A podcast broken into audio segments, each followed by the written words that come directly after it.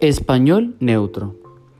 La historia comenzó en 1969 en el barrio de Harlem, cuando activistas locales, padres y educadores de todo el Caribe Español argentino. La historia comenzó en 1969 en el barrio de Harlem, cuando activistas locales, padres y educadores de todo el Caribe